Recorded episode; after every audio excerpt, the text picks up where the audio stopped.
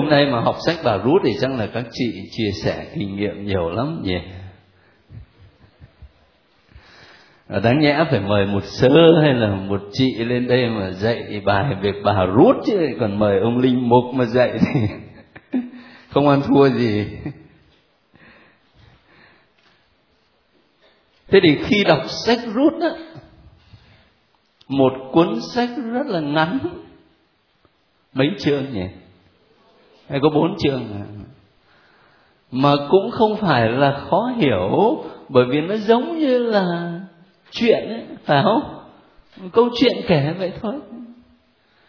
Thì người ta có thể có nhiều cách nhìn khác nhau. Có người thì bảo rằng cuốn sách này được viết ra là để dạy dỗ chúng ta về những nhân đức trong đời sống gia đình một nhận xét rất đạo đức và rất tốt. Có người thì nghiên cứu về mặt lịch sử và văn hóa. Người ta bảo rằng cuốn sách này được viết ra là để phê phán cái quan niệm về đời sống hôn nhân lúc bấy giờ. Một cái quan niệm hôn nhân quá chật hẹp. Hôn nhân chỉ có thể xảy ra giữa người do thái với nhau mà thôi chứ không chấp nhận cái cuộc hôn nhân giữa người do thái và người ngoại. Chuyện đó mình quan sát lại việt nam, mình cũng thấy đâu có lạ gì lắm, phải không? Chẳng hạn như cách đây năm, bảy chục năm mà nghe cô nào mà lấy tây hay là lấy mỹ đó là mình thấy nó cũng ờ, có vẻ không giống ai. Nhưng mà bây giờ thì cũng là chuyện bình thường. Là chuyện bình thường đấy, người ta có thể có nhiều cách nhìn khác nhau về tác phẩm mà chúng ta đọc và chia sẻ ngày hôm nay. Thế nhưng đã nhiều lần tôi nói với các anh chị điều này. Mình đọc thánh kinh á, điều quan trọng nhất là mình phải tìm kiếm xem chúa tỏ mình ra trong cuốn thánh kinh, trong cuốn sách này như thế nào mình phải đi tìm dung nhan của chúa được tỏ hiện trong tác phẩm thánh kinh mà mình đọc. Và khi chúa tỏ mình ra như thế, thì không phải chỉ là để thỏa mãn trí tuệ của chúng ta, mà là về phía mình phải mình phải đáp trả. Cái sự đáp trả đó chúng ta gọi là đức tin đấy. Và mình đáp trả như thế nào? Đấy là điều quan trọng khi ta tiếp cận một tác phẩm thánh kinh.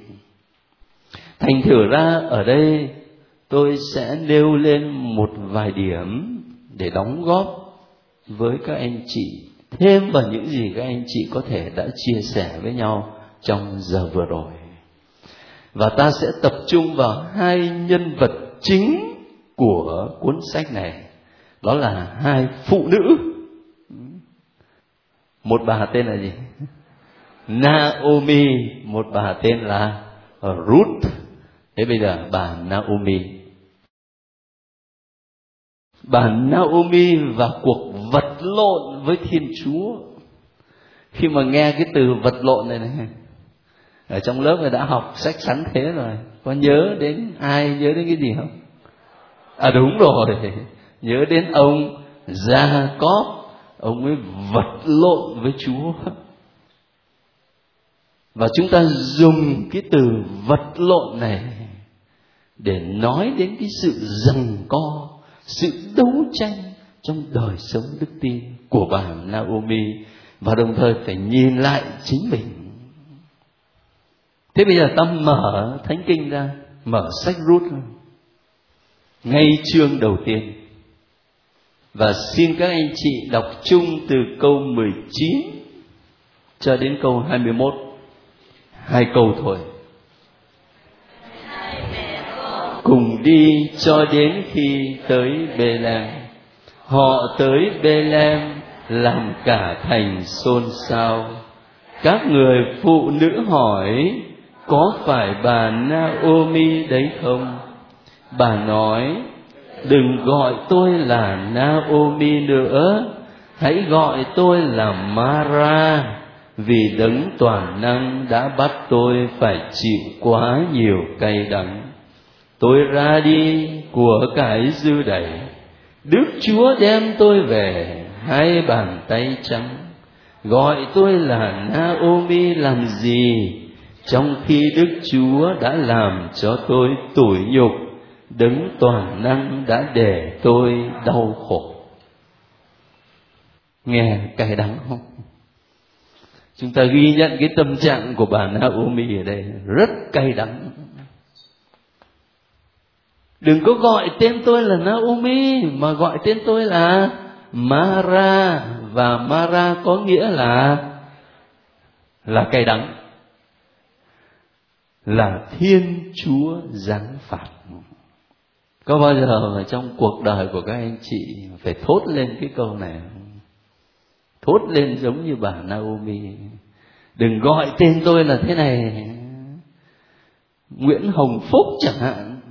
Thôi gọi là Nguyễn Tai Họa cho nó xong. Cho nên cái câu này nó bộc lộ một tâm hồn cay đắng lắm. Và cái sự cay đắng này lại đến từ Chúa.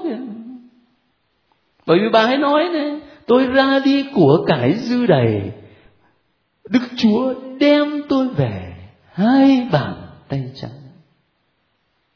Và bao nhiêu tủi nhục đau khổ trong đời nó là bà hãy đổ lên chúa hết. Đức chúa đã làm cho tôi tủi nhục, đấng toàn năng đã để tôi đau khổ. Tội chúa to quá. Bao nhiêu đau khổ trong đời của bà ấy là do chúa hết. Mà bà ấy nói điều đó đó, cái sự cay đắng này nó không phải là nói một cách lý thuyết, mà nói từ kinh nghiệm sống thực tế của mình. Kinh nghiệm đó là gì? Cái đoạn trước đó, các anh chị có nhớ không? Kinh nghiệm mất mát. Mất gì này? Mất chồng này. Mất gì nữa này? Mất con này. Mất của. Ba c mất chồng, mất con, mất của. Mất hết rồi. May còn được hai cô con dâu. May nữa lại được cái cô con dâu quá tốt là cái bà rút chứ còn thấy nhiều bà mẹ chồng than lắm. Thành thử ra cái tâm trạng cay đắng của bà Naomi không phải là một suy tư lý thuyết gì hết á mà tâm trạng đó nó phát xuất từ kinh nghiệm trong cuộc sống. Một cái kinh nghiệm mất mát. Mất những gì gắn bó với cuộc đời mình nhất. Mất những gì làm nên cuộc đời của mình. Đối với một người phụ nữ thì người chồng, những đứa con, đấy chính là những tài sản vô giá làm nên cuộc đời của mình. Mà bây giờ bà Naomi trắng tay cái tâm trạng cay đắng này giúp cho chúng ta suy nghĩ về đức tin.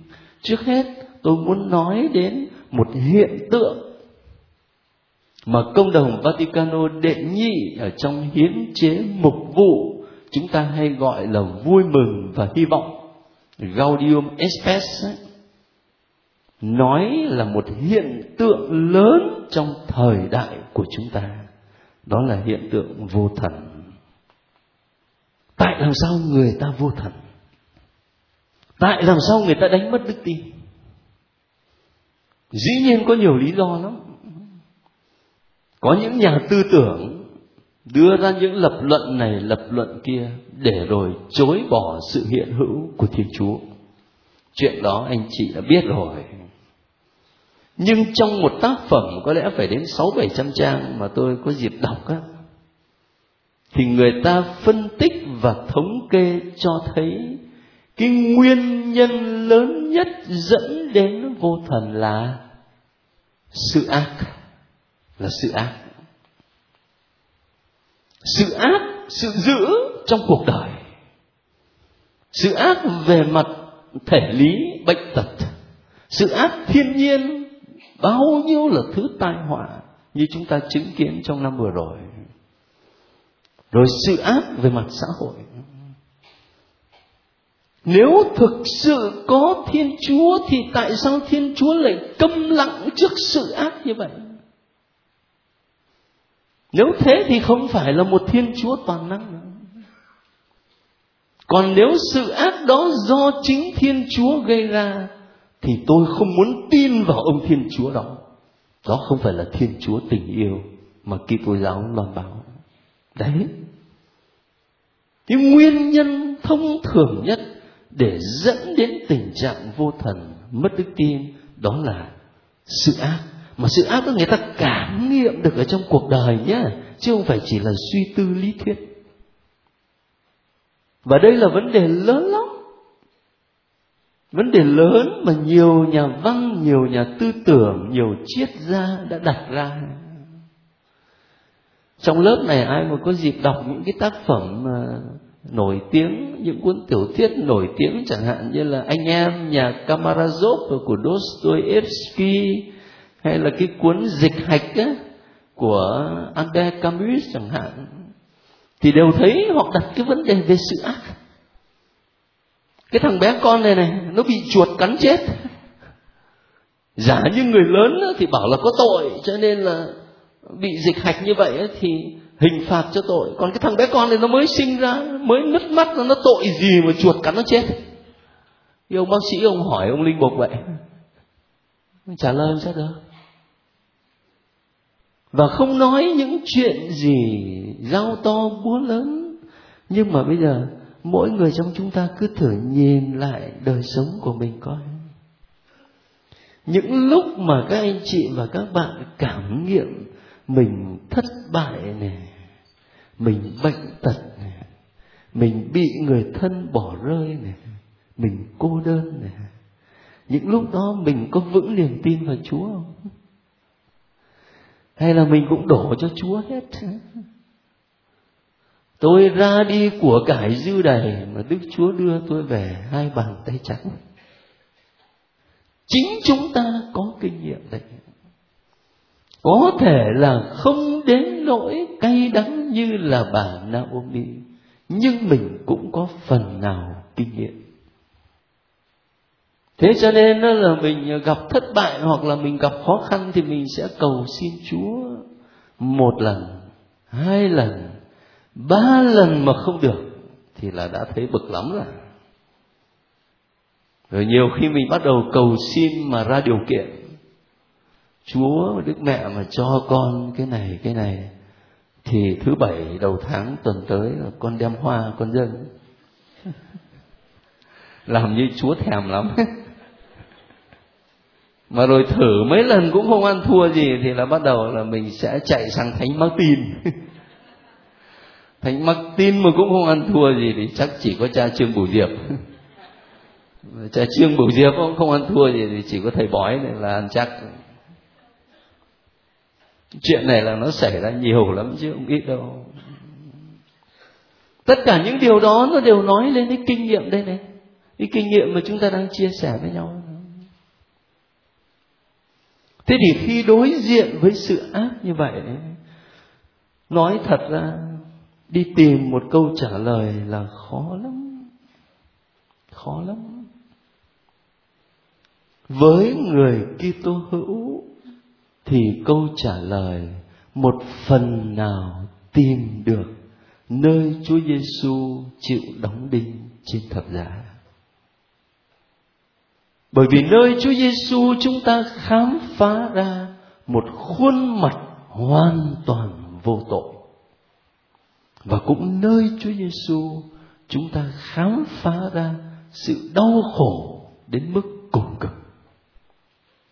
Cho nên, đối với Kitô hữu thì phần nào chúng ta tìm được câu trả lời ở nơi Chúa Giêsu chịu đóng đinh. Và lúc bây giờ mình mới thấu hiểu được phần nào cái tâm tình của Thánh Phaolô khi ngài nói, cuộc đời mà ngài gặp đau khổ đó thì ngài tâm sự thế này tôi hoàn tất những gì còn thiếu sót trong cuộc khổ nạn của Chúa Kitô để sinh ơn ích cho thân thể người là hội thánh coi những đau khổ của mình là để góp phần hoàn tất cuộc khổ nạn của Chúa, để sinh ơn ích cho thân thể Chúa là hội thánh. Đấy cũng là tâm tình của những Kitô hữu lý tưởng nhất. Chẳng hạn như là chị Thánh Teresa hay đồng Giêsu, chị sống trong nhà rồng, chị bị đau chân. Các anh chị và tôi mà bị đau chân đó là mình bắt đầu muốn chửi thề rồi đi lại nó khó khăn mỗi bước đi là khó chịu còn chị thánh Teresa thì còn dâng cái nỗi đau này cho chúa để cầu nguyện cho bước chân của một nhà truyền giáo đang đi ở một vùng đất xa xôi. Hay nó là chỗ thánh. Thánh thiện. Cho nên người ta mới bảo là Teresa hài đồng Giêsu sống trong bốn bức tường, nhưng mà tâm hồn của bà thì vươn ra với thế giới.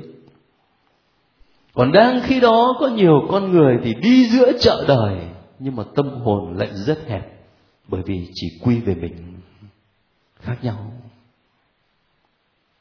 Ta đọc lại nỗi đau cuộc đời của bà Naomi. Tôi gợi ý một vài suy nghĩ như vậy để các anh chị à, có thể suy niệm thêm. Rồi bây giờ ta nhìn sang một người phụ nữ thứ hai. Đó là bà Ruth thế mời các anh chị lấy ờ, chương lúc nãy chương một. Chỉ cần đọc à, hai câu thôi. Hay là cho nó đầy đủ đó thì cho nó ba câu. Từ câu 15 cho đến hết câu 17 để thấy tâm tình của người phụ nữ có tên là Ruth. Bà Naomi nói kìa chị dâu con trở về với dân tộc của nó và các thần của nó. Con cũng vậy, hãy theo chị dâu con mà về đi. Rút đáp, xin mẹ đừng ép con bỏ mẹ mà trở về. Không theo mẹ nữa, vì mẹ đi đâu, con đi đó. Mẹ ở đâu, con ở đó. Dân của mẹ là dân của con, thiên chúa của mẹ là thiên chúa của con mẹ chết ở đâu, con chết ở đó, và nơi đó con sẽ được chôn cất. Xin đức chúa phạt con thế này và thêm thế kia nữa, nếu con lìa xa mẹ mà không phải vì cái chết. Một người con gái mà nói với mẹ mình câu này thì đã tuyệt rồi một người con dâu mà có thể nói với mẹ chồng câu này thì quá tuyệt. Trên mức tuyệt vời. Mà giả như cô con dâu này nói với mẹ lúc mà mẹ thành công, lúc mà gia đình hạnh phúc, thì còn hiểu được. Đằng này cô con dâu lại nói với mẹ chồng những lời lẽ này vào cái lúc mà bà ấy bị bỏ rơi và cô đơn và thất bại và đau khổ nhất.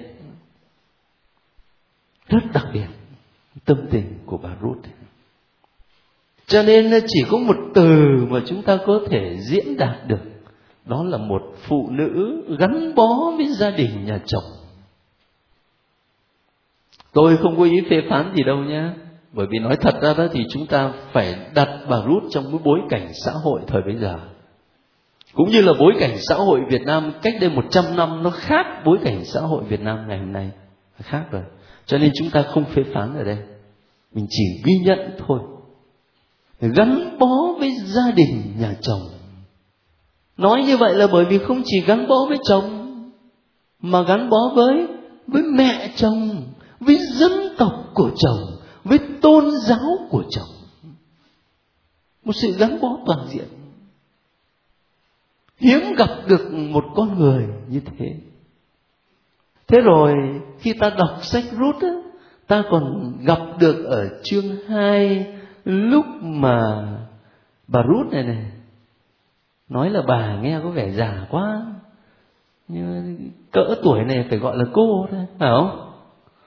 Lúc mà cô ấy gặp ông Boaz đó, thì ông ấy đã nói với cô một câu rất hay là người ta đã kể lại cho ta nghe tất cả những gì con đã làm cho mẹ chồng sau khi chồng con mất.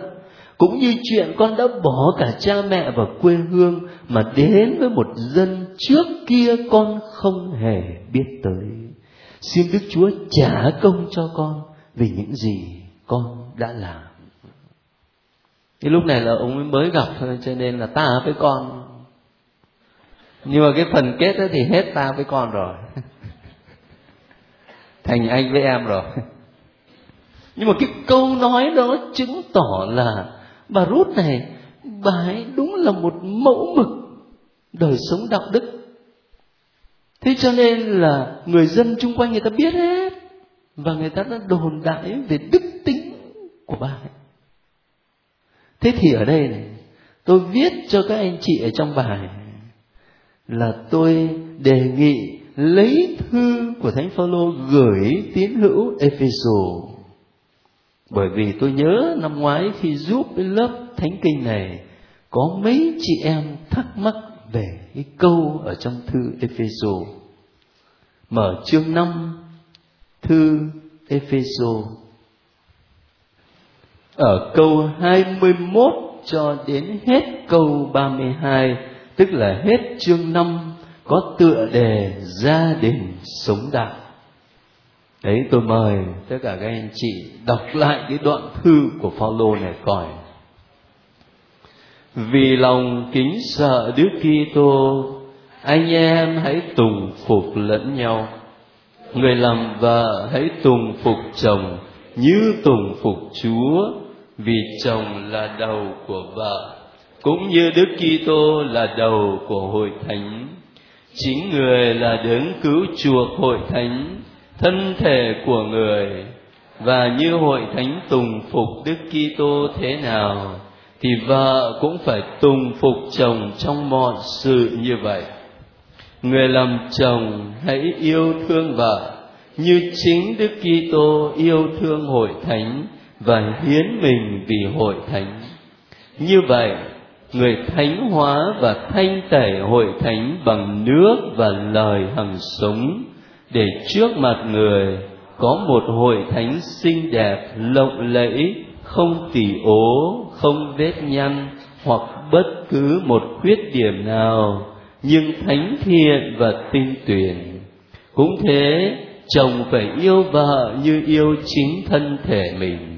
Yêu vợ là yêu chính mình quả vậy, có ai ghét thân xác mình bao giờ? Trái lại, người ta nuôi nấng và chăm sóc thân xác mình, cũng như Đức Kitô nuôi nấng và chăm sóc hội thánh, vì chúng ta là bộ phận trong thân thể của người. Sách thánh có lời chép rằng, chính vì thế, người đàn ông sẽ lìa cha mẹ mà gắn bó với vợ mình và cả hai sẽ thành một xương một thịt. Mầu nhiệm này thật là cao cả. Tôi muốn nói về đức kitô và hội thánh. Vậy mỗi người trong anh em hãy yêu vợ như chính mình. Còn vợ thì hãy kính sợ chồng. Có chị nào thắc mắc cái câu nào? Lần trước là tôi nhận được đến mấy cái thư mấy câu thắc mắc liên quan đến câu này. Người làm vợ hãy tùng phục chồng như tùng phục chúa, vì chồng là đầu của vợ. Như hội thánh tùng phục đức kitô thế nào thì vợ cũng phải tùng phục chồng trong mọi sự như vậy.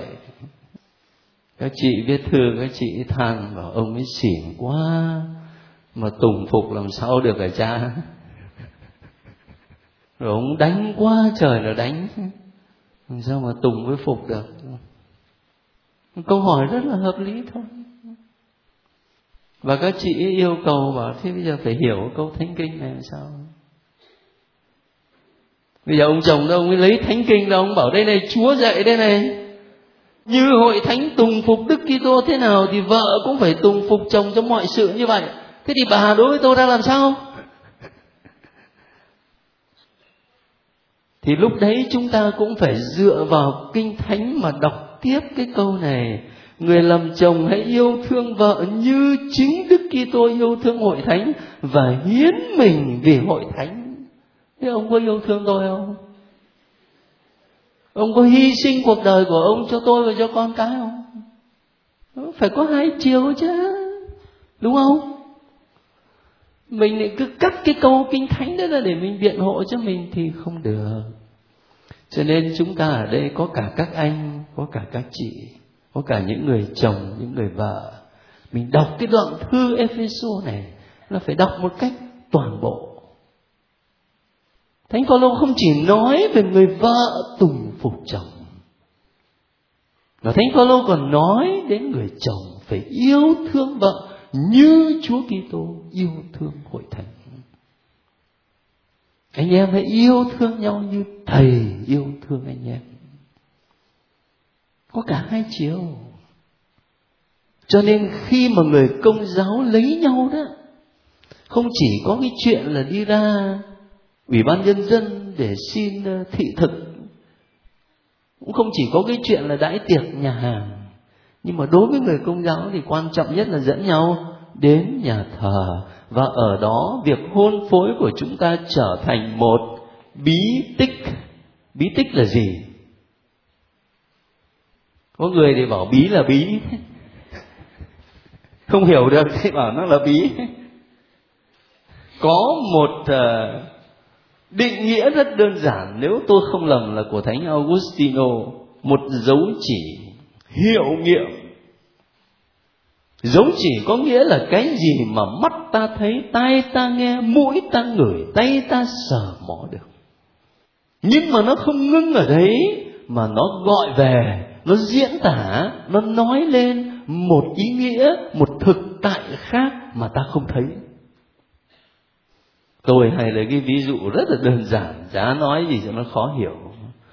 Đi ra ngoài ngã tư đây này, đèn đỏ mắt thấy tỏ tường, đúng không? Nhưng mà nó hàm trong cái đèn đỏ đó là một mệnh lệnh mà ta không nghe thấy nhưng ta hiểu là nó có. Mệnh lệnh đó là đứng lại.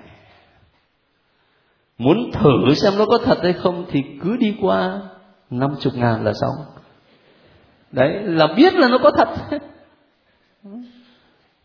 Dấu chỉ có điều cái dấu chỉ đó là dấu chỉ theo quy ước xã hội. Xã hội quy ước với nhau, lấy cái đèn đỏ làm dấu chỉ, đứng lại. Chứ còn bây giờ mình lại vác cái cột đèn đó, mình đem về nhà bếp của mình mình cắm ở giữa nhà bếp, mình bật lên, thì có ai phải đứng lại không? Này nó là quy ước xã hội. Ấy dấu chỉ đại khái là như vậy. Và hơn thế nữa là hiệu nghiệm chẳng hạn như là nước ở trong bí tích rửa tội đó, là diễn tả ân sủng của thiên chúa, tha thứ tội lỗi và thánh hóa chúng ta. Nhưng mà không chỉ diễn tả mà còn là hiệu nghiệm, có nghĩa là làm nên cái ý nghĩa đó, làm nên cái thực tại đó. Thế bây giờ cuộc hôn phối của mình là một bí tích. Có nghĩa là dấu chỉ cho tình yêu giữa Chúa Kitô và hội thánh, như là thánh Phaolô nói. Đôi lúc ta phải tự xét mình xem là, thế thì Chúa Kitô có tát hội thánh bao giờ không? mà sao thỉnh thoảng mình lại rờ ve bà ấy hoặc là ngược lại, mình phải hỏi rằng, hội thánh có bao giờ mà chỉ chiết mà nói xấu Chúa Kitô không? Mà đôi khi là mình lại cứ hay chỉ chiết rồi nói xấu ông ấy, không chỉ một ngày mà có khi lại cả một tuần. Cho nên có những ông ông ấy bảo muốn xét mình xưng tội thì về là cứ chọc bà ấy. Xong này ra võng nằm là bà ấy kể hết từ đầu cho đến bây giờ. Phạm những giống tội nào là không có sót. Sau đó là cứ thế mà đi xưng tội là bảo đảm cho nên cái ý nghĩa bí tích ở đây này, cho đời sống vợ chồng, nó rất là cụ thể. Chứ không phải chỉ là một cái gì trừu tượng. Thành thử ờ, nhân tiện khi mà nói đến bà rút á, một người con dâu mẫu mực ở trong đời sống gia đình, thì tôi cũng theo kinh nghiệm là có những học viên thắc mắc. Thì tôi muốn các anh chị liên hệ đến thư Epheso của Phaolô đó nói về đời sống gia đình. Ngoài ra tôi nghĩ rằng cái khuôn mặt của bà rút ở đây trong tương quan với mẹ chồng có thể làm cho chúng ta phải nghĩ đến đức tin của mình trong tương quan với Chúa. Bà rút là một người con dâu gắn bó với mẹ chồng và gia đình nhà chồng trong mọi hoàn cảnh. Không chỉ lúc thành công mà cả lúc thất bại. Không chỉ lúc hạnh phúc mà cả lúc đau khổ. Mình cũng phải tự hỏi xem là mình gắn bó Chúa lúc nào.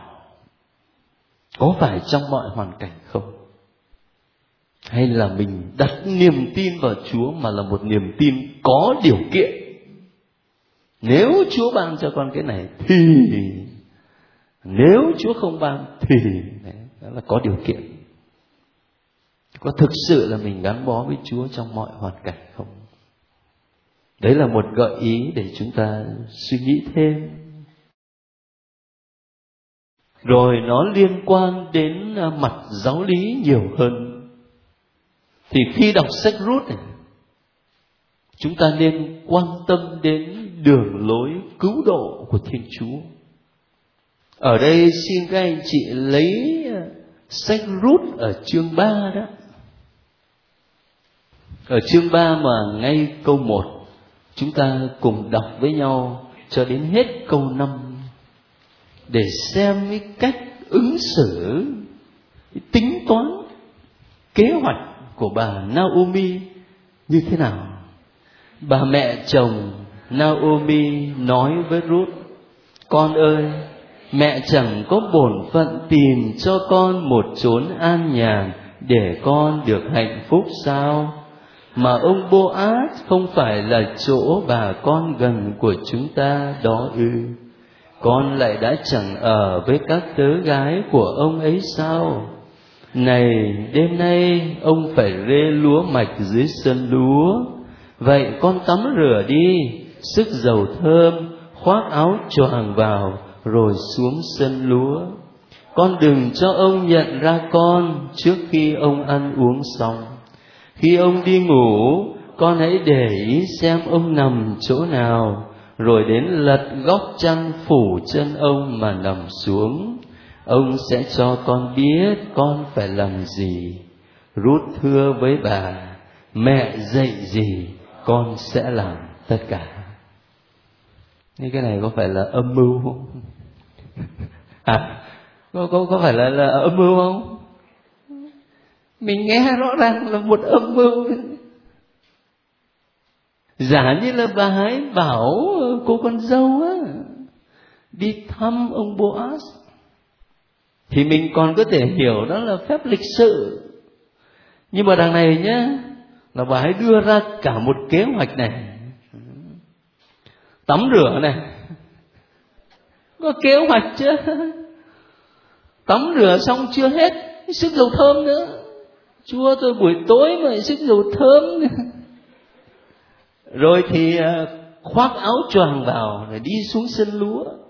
Rồi lại còn đừng cho ông nhận ra con trước khi ông ăn uống xong. Nếu mà xuất hiện trước khi ông ăn uống thì lại không thành công. Phải đợi ông ấy ăn uống cũng có tí xỉn rồi. Tính toán lắm, chứ không đùa đâu. Rồi khi ông đi ngủ thì phải để ý xem ông nằm ở chỗ nào để lật góc chắn của người ta ra mà nằm nữa thì. Cái này rõ ràng là âm mưu rồi. Một kế hoạch rất là kỹ lưỡng. Nếu mà đứng về mặt đạo đức mà nói thì chắc không ổn, phải không? Chắc không ổn. Cho dù cái cái cái cái thành ý của bà ấy thì tốt. Bà ấy lo lắng cho con dâu. Thế nhưng mà kiểu tính toán như thế này, ít nhất là chúng ta đứng từ góc độ bây giờ thì mình thấy là không ổn. Mà bây giờ là mình đã thoải mái lắm rồi đấy. Nhưng mà có thể ngày xưa ở trong khung cảnh văn hóa thời bây giờ, người ta thấy nó nhẹ nhàng hơn chăng? Nhưng mà điều tôi muốn nói không phải là cái đấy điều tôi muốn nói đó là khi ta đọc đoạn văn vừa rồi, ta thấy rõ ràng là bà Naomi có tính toán, có xếp đặt, có lên kế hoạch để bà đạt được mục đích. Và cuối cùng bà có đạt được không? Bà đạt được. Bà ấy đạt được bởi vì bà ấy đã có thể bồng đứa bé trong tay mà ôm vào lòng bà ấy đạt được bởi vì cô con dâu của bà ấy bây giờ có chỗ nương thân. Và chắc bà ấy cũng được nhờ chứ. Nhưng mà cái hay là chỗ này này ở chương 4 đó, khi mà nói đến cái chuyện bà Ruth sinh con đó, thì hàng xóm láng giềng mới gặp bà Naomi mà nói rằng, chúc tụng Đức Chúa! Chúc tụng Đức Chúa! Đấng hôm nay đã không để cho bà phải thiếu người bảo tồn dòng dõi. Tên tuổi con trẻ sẽ được tung hô tại Israel. Nó sẽ giúp bà lấy lại sức sống và sẽ là người nâng đỡ bà trong tuổi già. Vì người con dâu biết yêu quý bà đã sinh ra nó, nàng quý giá hơn bảy đứa con trai. Họ khen như thế là phải rồi, nhưng mà họ mở đầu là chúc tụng đức chúa rõ ràng là bà naomi tính toán lên kế hoạch, nhưng mà khi có kết quả thì người ta chúc tụng đức chúa. Khi ta đọc thánh kinh, ta gặp cái điều này khá nhiều lần. Và ở đây đó là tác giả kể câu chuyện từ quan điểm của đức tin. Tin rằng thiên chúa là đấng an bài mọi sự tin rằng thiên chúa là chủ mọi sự tin rằng thiên chúa là chủ của lịch sử từ cái quan điểm đức tin như vậy mà tác giả kể lại câu chuyện và đấy cũng cần phải là quan điểm của người tin vào Chúa Giêsu. Tức là các anh chị và tôi. Mình sống ở trong cuộc đời cũng như mọi người thôi. Trong thành phố Sài Gòn này chỉ có 10% là công giáo. Nhưng mà cùng với 90% những anh chị em ngoài công giáo, chúng ta sống cùng một xã hội gặp cùng những khó khăn đối diện cùng những thử thách chứng kiến cùng những biến cố điều khác biệt là ở đâu điều khác biệt là người công giáo tập nhìn mọi sự từ quan điểm của đức tin và từ đó có cách ứng xử theo lòng tin của mình đấy là điều mà chúng ta cần phải quan tâm Tác giả trình bày câu chuyện từ quan điểm đức tin như vậy. Chúa là chủ lịch sử, Chúa an bài mọi sự.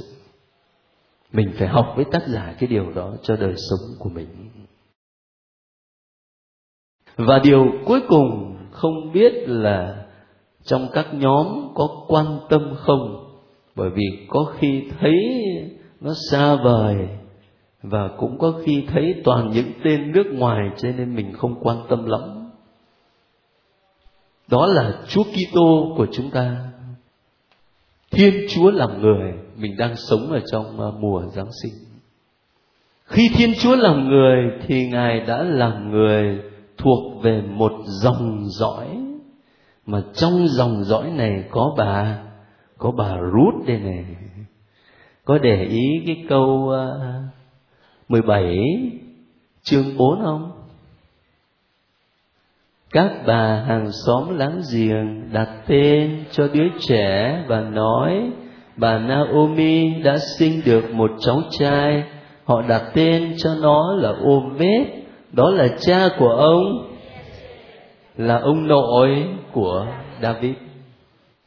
Mà Chúa Giêsu là từ dòng dõi David. Xong ở dưới đó là chúng ta lại có gia phả của vua David luôn. Beret này sinh Khedron này, Khedron sinh Ram Ram sinh Aminadab này, Aminadab sinh Natson Natson sinh Salmon Salmon sinh Boaz này. Thấy không? Rồi Boaz sinh Oved này Oved sinh Jesse và Jesse sinh, David. Thế bây giờ tập làm công tác nghiên cứu thánh kinh bằng cách đối chiếu, mở tân ước ra, lấy tin mừng mắt theo trước lễ giáng sinh đó trong tuần đó chắc chắn là chúng ta có nghe đoạn văn này rồi. Mắt theo ngay chương một đó từ câu một cho đến câu năm đây là gia phả Đức Giêsu Kitô, con cháu vua David, con cháu tổ phụ Abraham. Ông Abraham sinh Isaac, Isaac sinh Jacob, Jacob sinh Juda và các anh em ông này. Juda ăn ở với Tama sinh Perez và Zerach. Perez sinh Hezron, Hezron sinh Aram, Aram sinh Aminadab, Aminadab sinh Naxon, Naxon sinh Sanmon, Sanmon lấy Kha Kháp sinh Boaz, Boaz lấy Rút sinh Oved, Oved sinh Jesse, Jesse sinh David. Có thấy giống cái đoạn lúc nãy không? Đấy. Nhưng mà bây giờ các anh chị giữ lại cái bản văn tin mừng Matthew đó nhé.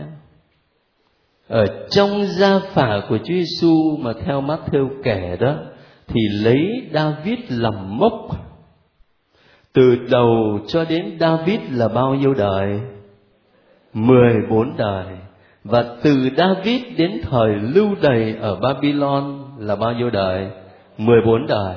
Và từ thời lưu đày Babylon đến Chúa Kitô là 14 đời.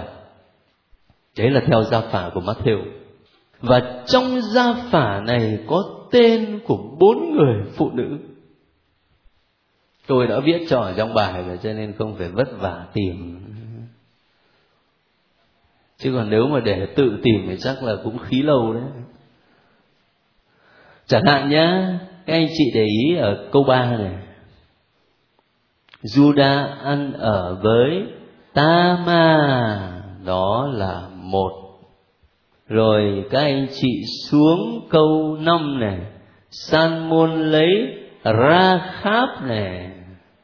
Rồi Boaz lấy Ruth này. Xong rồi đến câu sáu, vua David á. Vua David lấy vợ ông Uriza sinh Salomon. Bốn người phụ nữ. Thứ nhất bà Tama. Thứ hai bà Ra kháp, thứ ba. Bà Ruth thứ tư. Vợ của ông tướng Urigia là bà Bát Seba hay là Sa Bê có bốn người phụ nữ có mặt ở trong cái gia phả này, và cả bốn phụ nữ này đều độc đáo cả. Chẳng hạn á, nếu mà muốn biết về bà Tama đó thì mở sách sáng thế này học thánh kinh là phải mở nhanh lắm Sách sáng thế mà chương 38 đó Chương 38 câu 15 kể thế này này Ông Juda trông thấy nàng tưởng là một gái điếm vì nàng đã che mặt. Ông rẽ qua phía nàng bên lề đường mà nói, cho tôi đến với cô. Ông không biết nàng là con dâu ông. Sách sáng thế mình học rồi, anh chị ấy có nhớ không? đó tức là ta ma này có điểm gì đặc biệt ăn ở với bố chồng đấy dĩ nhiên là khi chúng ta học thì chúng ta hiểu rồi là lúc bấy giờ bà ấy có ý định ngay lành là muốn còn có dòng dõi thế còn bà Rakhab á, thì cũng học rồi sách Joshua Sách Joshua ở chương 2 kể về việc ông Joshua sai người đi do thám đất Jericho. Và khi mà người ta do thám đất Jericho đó thì trước hết á người ta đi vào nhà một kỹ nữ tên là Rahab. Như vậy cái điểm độc đáo của cô Rahab này là kỹ nữ. Thế còn bà rút là hôm nay chúng ta học, thì bà ấy có điểm độc đáo gì? Đúng rồi, kết hôn với với ông Boaz. Còn bà này thì nổi tiếng lắm này, bà Bathsheba này. Bao giờ chúng ta học đến sách Samuel quyển thứ hai đó về chuyện đời của vua David đó thì hay lắm. Cái câu chuyện đối với lại bà Bathsheba và những uh, biến cố những sự kiện kèm theo sau là những bài học rất là cụ thể. Đại khái là bà này đã có chồng rồi. Chồng là ông tướng đi đánh trận ở ngoài xa. Thế nhưng mà rồi thì bà ấy ở nhà lỗi thì nói cho cùng thì cũng chẳng phải tại bà ấy mà là tại bà ấy chỉ có mỗi cái tội là bà ấy hơi đẹp. Thành thử là ông vua David thì ông ấy lại mê. Rồi ông ấy có quan hệ với bà ấy, rồi sinh ra ông con là vua Salomon. Cho nên có điểm độc đáo ở đây, ngày nay chúng ta gọi là ngoại tình. Các anh chị thấy có lạ không? Thiên chúa xuống thế làm người ngài lại đi chọn một dòng tộc mà trong đó người phụ nữ, người thì ăn ở với bố chồng, người thì là kỹ nữ, người thì cuộc hôn nhân cũng rất ư là mờ ám nhìn từ bên ngoài, người thì ngoại tình. Thiên chúa chí thánh khi đi vào dòng đời lại chọn một dòng tộc có dấu ấn của tội lỗi như vậy. Chắc là ta đọc cái bản gia phả này không mấy khi mà ta nghĩ đến cái chuyện đấy nhỉ. Tại vì cứ nghe là sinh Isaac rồi sinh Jacob rồi sinh, cứ sinh liên tục như vậy, mình đâu có để ý những cái chi tiết này. Thiên chúa chí thánh mà đi vào dòng đời lại chọn một dòng tộc tội lỗi và điều đó vẫn tiếp tục diễn ra trong cuộc sống trần thế của Chúa Giêsu. Ngài là đứng chí thánh, mà Ngài lại đồng bàn với những người tội lỗi đến nỗi xã hội thời bấy giờ lên án Ngài. Đứng chí thánh mà lại để cho những người tội lỗi công khai như là gái điếm chạm đến chân của mình. Những người đạo đức thời bây giờ không chấp nhận Thiên Chúa đi cái con đường rất là đặc biệt. Thiên Chúa chí thánh mà lại đi vào trong dòng đời tội lỗi, bởi vì chỉ có cách đó thì Ngài mới cứu độ nhân loại khỏi tội lỗi. Ngài mới giải thoát nhân loại khỏi tội lỗi. Đấy là điều mà ta phải ghi nhớ trong mùa Giáng sinh.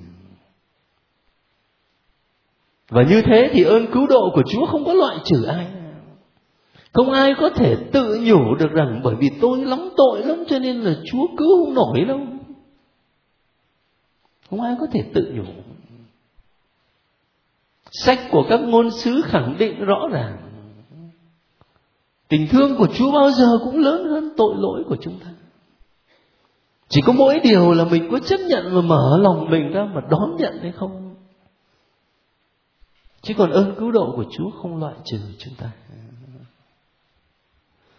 Thế cho nên hôm nay khi cùng nhau đọc sách bà Ruth một à, tác phẩm mà có thể khi đọc thoáng qua, mình không cảm thấy là nó có cái gì sâu sắc cho đời sống đức tin của mình nhưng nếu chúng ta chịu khó dừng lại một chút để suy nghĩ, thì ta sẽ khám phá ra ở đó nhiều điều rất là cụ thể và hữu ích cho đời sống đức tin của mình. Từ cái sự rằng co trong đời sống đức tin, mỗi khi mình phải đối diện với những khó khăn và đau khổ. Cho đến cái việc sống đức tin trong cuộc sống gia đình. Cho đến việc khám phá ra đường lối, cứu độ rất là lạ lùng của thiên chúa trong lịch sử, cũng như là trong cuộc sống của chính mình. Một số bài học lớn mà tôi muốn ghi lại cho các anh chị ở đây, để về sau có dịp để chúng ta đọc lại hoặc là mình có dịp đồng hành với những anh chị em khác khi mà học thánh kinh đó người ta có thể chia sẻ cho nhau, giúp đỡ nhau để hiểu lời chúa hơn.